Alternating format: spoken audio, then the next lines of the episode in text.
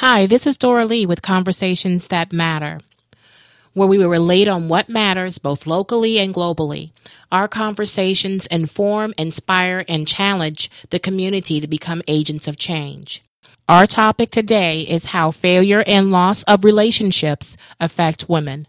Today, my guest is Lady Apostle Tammy Robinson. She and I will be discussing her experiences along with our advice on how failure and loss affects relationships. How are you doing today, Apostle Tammy? Wonderful. All right, we're going to go ahead and dive right on in. When we were choosing a topic and uh, we came up with this topic, what was it that led you to be so passionate about this, partic- this particular subject matter? Because this affects me personally, um, as I have dealt with failure and loss, and it has greatly affected how I perceive relationships. So this was one that was very near and dear to my heart. Okay, I see. I, I also have, um, you know, as you know, I've also suffered. You know, I'm a widow, so I've suffered the loss of my husband. So I, I truly understand the pain that can be caused by um, failure and loss in relationship. Can you give us some advice on how failure and loss affect women in relationships? Well, I will say that a lot of times we don't understand that failure and loss doesn't start with uh, a present situation. Anytime that it becomes a great effect on how women perceive things or how anyone perceives things, it has to be something that they've experienced that may have created uh, some type of trauma or some type of um, uh, a, a consistent fear regarding uh, relationship, as in in childhood, with abandonment, uh, with uh, death of fathers, death of mothers, uh, rejection, um, having a one-parent household, or maybe growing up with a mother and without a father. So therefore, they fear the loss of relationship or fear the loss of a mate or anything like that as they go into rela- having their own relationships. These kind of things can affect uh, how we perceive relationship when we grow up or when we get mature and start trying to pursue our own relationships. What type of advice would you give someone wanting to build positive relationships, even if they've had um, many negative experiences in the past? My advice to someone that's looking to uh, start to recapture themselves and identify uh, issues uh, to build relationship is to first uh, pinpoint their issues, pinpoint problems, find out what the issue is, why they haven't been able to uh, have a healthy relationship. So the first part of being able to develop relationship is to discover what is keeping you from developing healthy relationships.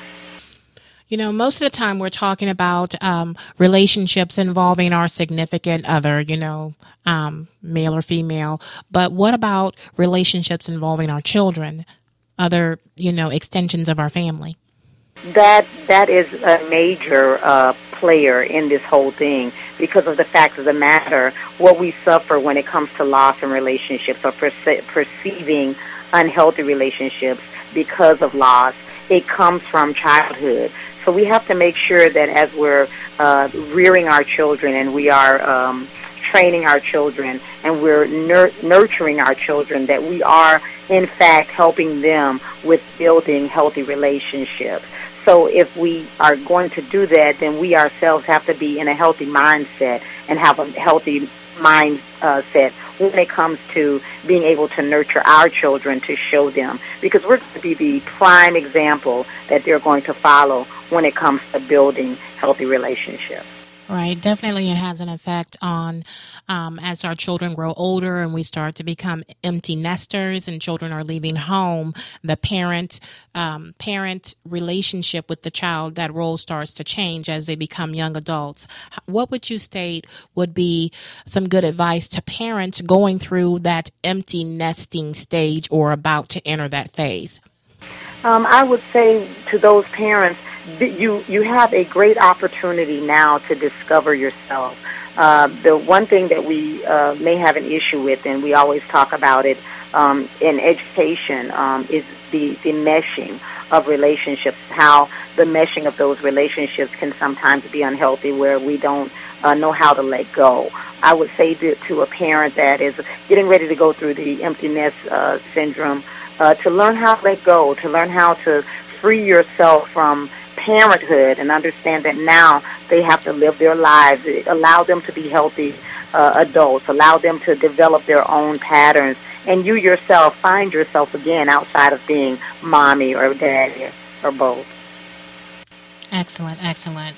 Um, I wanted to help. I know that you're having a conference coming up really soon, and I want you to give us a little blurb about that, if you don't mind, as we try to wrap this um, commentary up. Well, this is the Single by Default conference, and this co- conference will be July the 16th through the 18th, and it's actually based off of a book that I've written. Uh, this conference actually is, is a relationship conference. It's not a singles conference. The book just happens to be called Single by Default because we're dealing with issues that the new single population um, makes up today. Thank you, Lady Apostle Tammy Robinson, relationship expert, for joining us today. Tune in next week as we discuss positive effects of sports on youth. Thank you for listening to Conversations That Matter. You can contact us via the web at conversationsthatmatter.life. If you're interested in hearing about a specific topic, please send us an email at conversationsthatmatter at yahoo.com.